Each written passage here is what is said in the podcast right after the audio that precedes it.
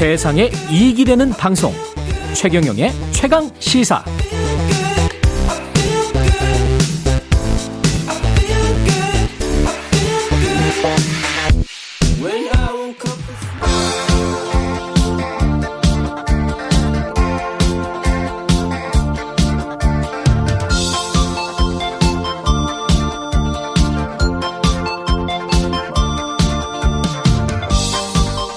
네, 젊은 정치인들과 함께하는 기운찬 코너 젊은 토론 시간입니다. 김용태 전 국민의힘 최고위원, 장경태 민주당 최고위원 자리하셨습니다. 안녕하십니까? 네, 안녕하세요, 김용태입니다. 네, 안녕하세요, 장경태입니다. 예, 한미정상 요주의 인물과 또 이렇게 방송하게 돼가지고 오늘 왜 요주의 인물 어떤 실언을 하실까 제가 네. 긴장되네요. 장경태 의원은 왜 요주의 인물이 되셨어요?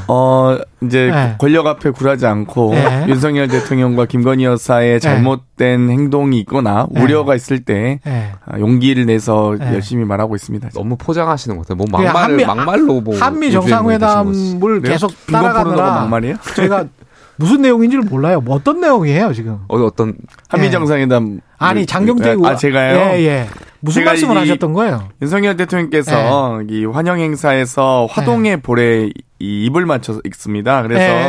그래서 제가 미국에서는 아이가 동의하지 않는 경우에는 아이의 신체에 키스하는 것은 성적 학대 행위로 간주될 수 있다. 이런 행위는 심각한 범죄로 간주될 수 있고 여러 주법에서도 확인할 수 있다. 이런 부분을 좀 유의하시라라고 조언을 드렸습니다.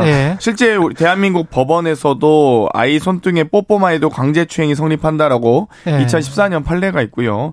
캘리포니아 주 형법이나 버지니아 주법에도 이 아동의 뭐 입맞춤을 하거나 이런 경우에는 범죄에 해당한다고 있거든요. 그래서 저는 진심으로 대한민국의 국격을 좀 지켜주십사 하는 마음에서 충정해서 드린 말씀이니까. 왜 이렇게 베베 꼬이셨어요? 너무 베베 꼬이신 것 같아가지고 아니, 그걸 가지고 누가 성적 학대라고 생각하겠습니까? 그리고 그런 식의 논리라면 2018년인가요? 문재인 대통령 그 평양에 가셨을 때 북한에 화동하고 이렇게 포옹도 하고 하셨어요.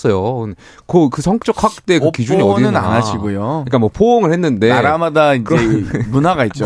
이슬람에서는 머리 만지는 것도 금기시 돼 있습니다. 그러니까 너무 지금 반대를 위한 반대를 하고 꼬투리만 잡으려다 보니까 대통령께서 행동 안 하셨으면 좋겠어요. 국빈 방문하고 미국 방문 중인데 너무 반대를 위한 반대를 하시는 것 같아가지고 여기까지 뭐 더 길게 할 이야기는 아닐까? 맞습니다. 본인도 부끄러우시죠. 저는 계속 성적 학대로 간주될 수 있다. 조심하시라. 이런 건 대단히 외교적인 이 결례가 될 수 있다. 이건 지금 간주될 수 있다고 했잖아요. 이것도 고발하실 거예요? 공영방송의 시간도 중요하니까요. 네네. 다른 중요한 문제들 굉장히 많습니다. 예. 다른 중요한 문제들 굉장히 많고 한미 정상회담 관련해서 워싱턴 선언을 했는데 일단은 아까 하태경 의원은 굉장한 성과다. 이렇게 이야기를 하던데 어떻게 생각하세요? 저는 물론 이제 한미동맹의 의미를 있어서 재확인하는 데서 굉장히 큰 의미였다고 생각하지만 성과에 있어서는 뭐 100% 만족할 만한 성과는 아니었던 것 같아요. 그러니까 물론 워싱턴 선언이라는 거 문서화했다는 점에서 굉장히 의미가 있겠지만은 그러니까 우리가 대선 기간 때부터 한반도의 핵무장이라든지 전술핵 재배치 얘기가 나왔었던 그 전제에는 과연 미국이 북한의 핵 공격, 미국의 본토에 대한 핵 공격을 감수하면서도 남한의 그러니까 대한민국을 향한 그런 핵 대 핵으로 보복할 것이냐에 대한 근본적인 의문이었는데 과연 이번 워싱턴 선언으로서 물론 의미가 있겠지만 한국 우리 국민들이 느끼고 있는 그 불안함에 대해서 100% 해소됐느냐에 대해서는 조금 거기에 대해서는 아쉽지 않나 이런 생각을 좀 해봅니다. 그 핵 개발을 핵무기 개발 쪽으로 갈 수 있는 방향은 완전히 포기해버린 것이다. 그런 점에서 조금 좀 아쉽다. 그럴 거면은 상시 배치 수준 정도는 받았어야 되는데 그것도 못 받았기 때문에 그런 게 조금 좀 추상적이어서 좀 그렇다. 이런 어떤 전문가의 의견도 있더라고요. 뭐 제로 콜라 많이 드셨나 봐요. 저는 제로 회담이었다라고 생각을 하는데요. 아니 도대체 한미 정상회담에서 얻은 게 뭡니까 도대체? 그러니까 지금 그 확장 억제 협의체 차관급 회담이잖아요. 장관급 협상시킨 거 뭐 잘 알겠습니다. 대한민국의 차관이면 협의가 잘 안 되고 장관이면 협의가 잘 되는지 한번 지켜보겠고요.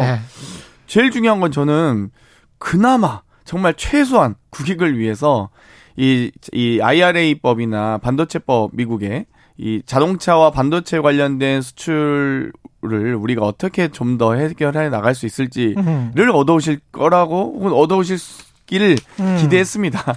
근데 뭐 항상 기대를 저버리시는 분이기 때문에 어찌되었건 좀 제로 회담이었다라고 생각하고요. 네. 뭐 아무튼 뭐 지금 뭘 해왔는지 잘 모르겠는데 아무튼 저희도 면밀히 분석하겠지만 지금 뭐 엄청난 성과였다고 말하시는 국민의힘 의원님들 마저도 그 성과가 무엇인지 정확하게 얘기 못하고 계시거든요. 그래서 부디 좀 얘기해 주셨으면 좋겠습니다. 그러니까 하태경 의원은 이런 식으로 이제 공격을 하더라고요. 민주당이 우리 국가대표 TV 축구 경기를 하러 원정을 떠나면 다 같이 응원을 해줘야지 왜 저주를 맨날 하냐. 뭐 저주를 뭐 잘못되기를 바라는 거 아니냐.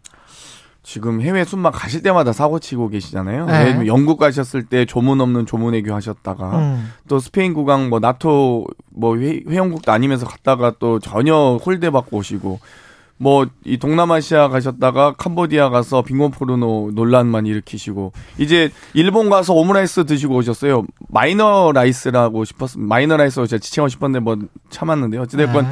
일본 가서도 독도 문제 우리 독도는 우리 땅도 말씀 못 하셨는데 미국 가서 지금 화해온 게 뭡니까? 제로 콜라만 드시고 오셨잖아요. 그러니까 제가 제거 이렇게 말씀드리는 게 그래도 저는 이명박 박근혜 정권, 예를 들면 이명박 정권 때 이 소고기 협상이 있었습니다. 네. 우리가 이 농수산물을 퍼주긴 했지만 그래도 한국산 자동차가 진출할 수 있는 교두보를 조금이라도 만들기 위해서 노력했다라는 점이라도 제가 진짜 50보 100보 양보해서 인정해드리고 싶은데 지금 윤석열 대통령은 뭘 지금 해오셨는지 잘 모르겠어요.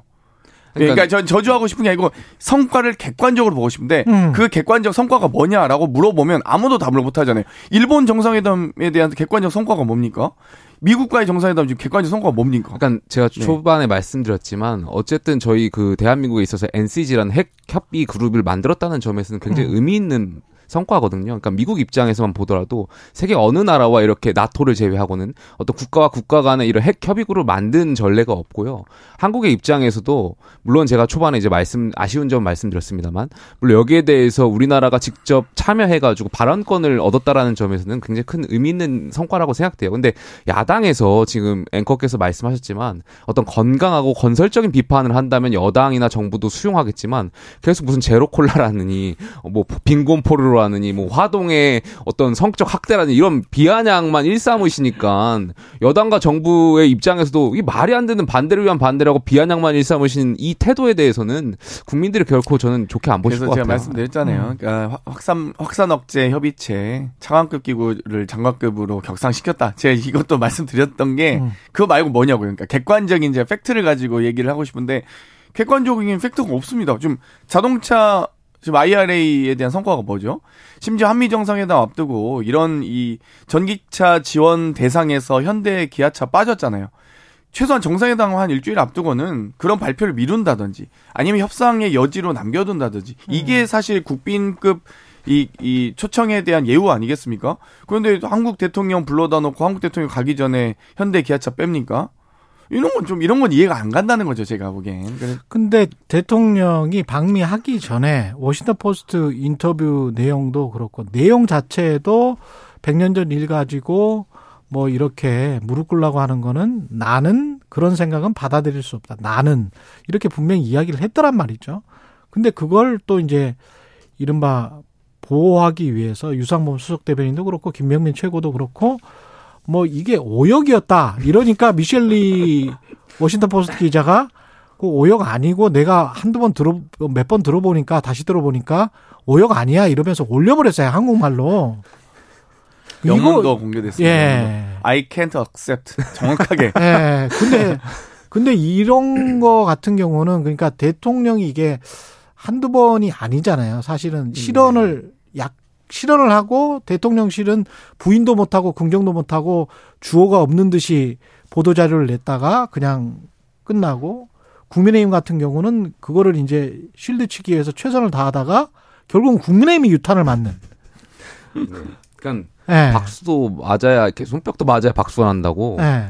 그러니까 국민의힘 입장에서 너 여기 발언대에서 이제 옹호를 하려다 보니까 말도 안 되는 이제 오역 약간 말도 안 되는 그런 변명을 댄 것 같은데 네. 사실 이 부분에 있어서는 대통령께서 어떤 해석의 여지가 있는 잘못된 발언을 하셨던 것이 사실이고 저는 이러한 일이 반복될 때마다 여당과 정부에 부탁드리는 말씀이 정치를 대하는 태도가 좀 더 섬세하고 예민했으면 좋겠어요. 그러니까 대통령의 말씀 한마디가 국민들께 어떠한 파장을 일으킬지를 그러니까 대통령실에서도 면밀히 좀 검토하고 말씀하셨으면 좋겠고 이게 지금 그 검찰총장께서 평검사한테 훈화하는 것이 아니잖아요.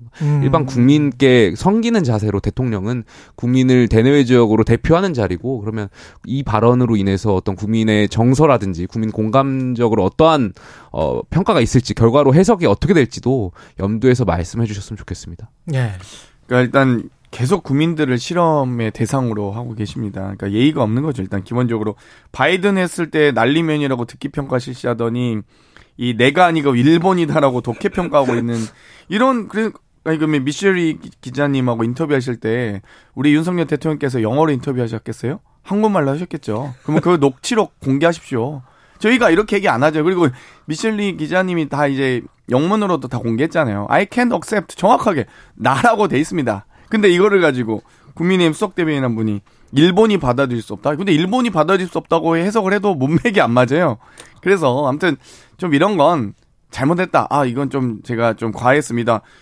아니 100년 전 일을 가지고 나는 그걸 우리가 일본이 무릎 꿇어야 된다는 것에 동의할 수 없다. 이게 한국의 대통령이 할 일입니까? 할 얘기입니까? 일본 총리가 해도 문제가 될 텐데 한국 대통령이기 때문에 더 심각한 문제라고 봅니다. 그리고 투자 성과 관련해서 넷플릭스 투자 성과를 소개하면서 굳이 이렇게 대통령실 관계자가 이야기할 필요가 있었을까 생각이 드는 게 김건희 여사가 넷플릭스 투자 유치 과정에서 보고를 받았다. 관심을 가졌었다. 마치 김건희 여사가 뭔가 기여한 것 같은 그런 뉘앙스로 이야기를 했단 말이죠. 근데 김건희 여사는 아무런 직책이 없고 선출된 공무원도 아닌데 왜 이렇게 대통령실은 홍보를 하는 걸까요? 그러니까 저는 영화 그 베테랑의 대사가 생각나는 것 같습니다. 예. 이게 문제를 삼지 않으면 문제가 되지 않는데 문제를 삼으면 문제가 된다라고 했거든요.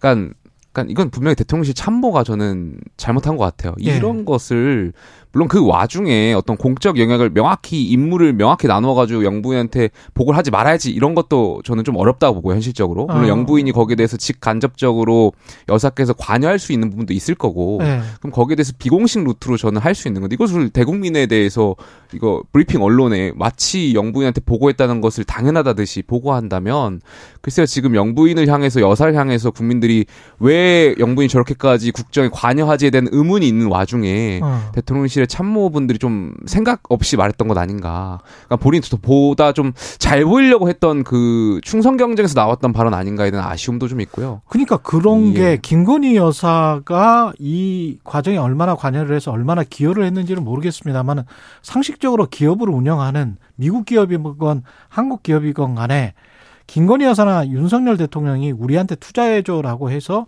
아무 이윤이 안 났는데 투자를 할 기업은 없거든요.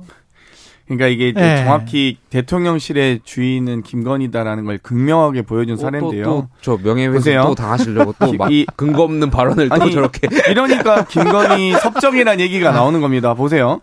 기소 지금. 윤석열 대통령, 성취 얘기 아닙니다. 윤석열 대통령과 별도로 직접 대통령실 관계자로부터 보고를 받았다 했습니다. 예. 대통령과 별도로. 대통령과 같이 써도 문제가 되는데, 별도로 직접. 김건희 여사 신분이 뭡니까? 선출된 대통령의 부인이라는 것 말고는 이 보좌, 지원은 받을 수 있지만 보고를 받을 대상은 아니죠. 국가 통수권자가 아니시잖아요, 김건희 여사는. 근데 계속 이런 식으로 투자 상황을 진행받았다. 그리고 투자 상황도 웃깁니다, 이거. 2022년에 우리가 넷플릭스로부터 8천억 투자 받았거든요. 4년으로 계산하면 3조 2천억 정도 됩니다. 근데 3조 3천억 받았다? 그러니까 모르겠습니다. 이게 거의 이제 25억 달러기 때문에 거의 그냥 환율. 원래 해왔던 네. 걸로 환율 뭐 변동폭 계산하면 원래 투자 받았던 거 계속 투자 받는 거거든요. 그리고 지금 대통령께서 현안을 알고 계실지 모르겠는데요.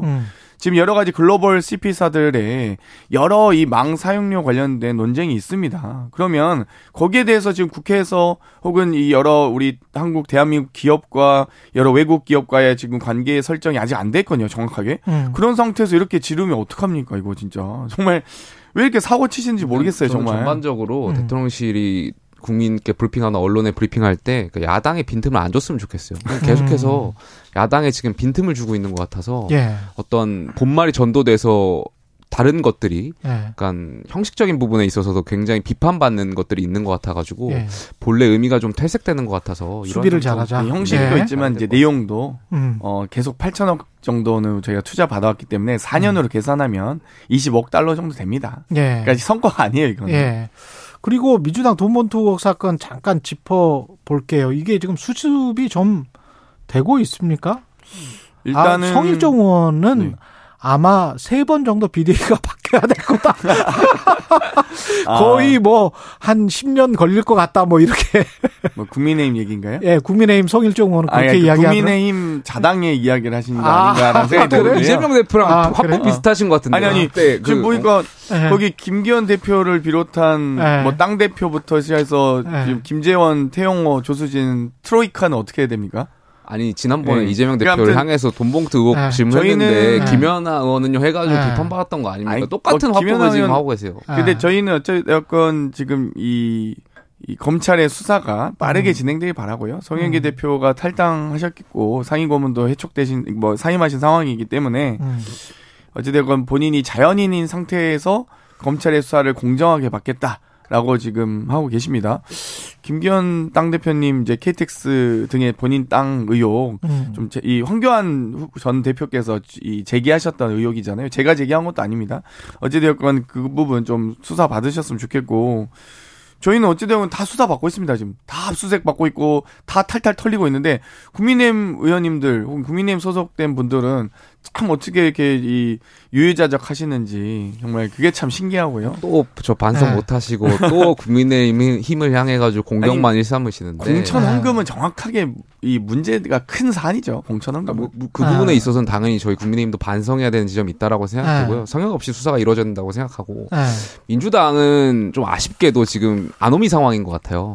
그러니까 악재가 계속 터지고 있고 여기에 대해서 대응도 제대로 못하고 있고 사실 반성도 없는 것 같아가지고 전 더불어민주당의 그 민주라는 간판을 내려야 된다고 생각해요. 저는 더불어민주당이라고 국민 빼야 된다고 생각합니다. 무슨 말 같지도 않은 소리 하세요. 예. 그러면 뭐 정광문의 힘입니까? 예. 목사 힘으로 바꾸세요. 목사 힘. 예. 아니 근데 그 돈봉투와 관련해서 그 대응 이게 아까 저 사실은 대통령이나 뭐 이렇게 실언을 했었을 때 국민의힘 대응이랑 약간 좀 비슷해요. 그럼 뭐가 오면 그거를 그냥 겸허하게 받아들이고 앞으로 어떻게 하겠다. 뭐 이거는 정말 죄송하다. 이렇게 하는 게 이제 국민들이 봤을 때는 상식적일 것 같은데 그걸 이제 자꾸 그 빠져나가려고 하는 것 같은 특히 그리고 민주당 돈봉투 같은 경우는 민주라는 이름이 붙어 있잖아요. 근데 그렇죠. 정당 민주주의의 근간을 훼손했다는 그 판결에도 이미 나와 있지 않습니까? 박희태 전 국회의장 그렇죠. 같은 경우는. 그러면 이게 뭔가 웃고 넘어갈 일은 아닌 것 같은데. 아니, 뭐 저도 이제 예. 오늘 좀 이게 뭐 밝은 분위기에서 했는데요. 어쨌건 이 돈봉투 사건이 만약 진실로 밝혀진다면 당연히 뭐 이런 의혹이 제기된 것만으로도 저희는 당연히 국민들께 송구하다고 생각하고요. 예.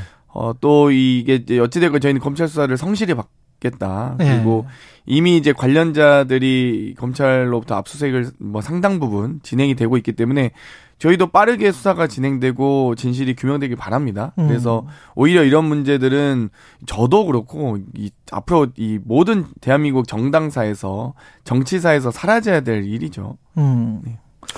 김용태 최고위원은 덮으실 뭐 말씀하신 대로 정말 민주주의라는 것은 사람을 잘못 뽑을 수는 있지만 결과적으로 특정 후보나 특정 사람을 뽑히도록 어떤 보이지 않는 손이 작용한다면 그거는 민주주의에 대한 본령을 훼손하는 것이란 점에서 민주당이 굉장히 아쉬운 반성해야 될 지점이라고 생각합니다. 그리고 한 1분 남았습니다. 민영배 의원 복당을 했는데 한마디씩만 해 주십시오.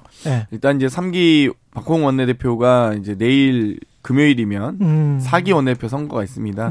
그래서 이제 현재 최종 판결도 났고 또 3기 원내대표의 임기를 마무리하면서 여러 가지 당의 여러 가지 본인도 임기를 잘 마무리하는 과정에서 여러 가지 또 절차상에 이 일부 우려는 있었지만 헌재에서 일부 우려를 지적하긴 했지만 그 부분에 대해서 또 충분히 유감 표명도 하시면서 잘 이 마무리하고 수습하는 과정이라고 이해해 주셨으면 좋겠습니다. 예. 에너지 총량의 법칙이라고 있죠. 민주당이 반민주, 비민주의 인사들을 총량으로 계속해서 끌어모으는 것 같아가지고 굉장히 아쉽습니다. 예, 여기까지 듣겠습니다. 김용태 전 국민의힘 최고위원, 장경태 민주당 최고위원이었습니다. 고맙습니다. 감사합니다. 감사합니다. 4월 27일 목요일 KBS 1라디오 최경영의 최강시사였고요. 오늘 목요일이네요. 내일 아침은 금요일입니다. 예, 저는 KBS 최경영 기자였습니다. 고맙습니다.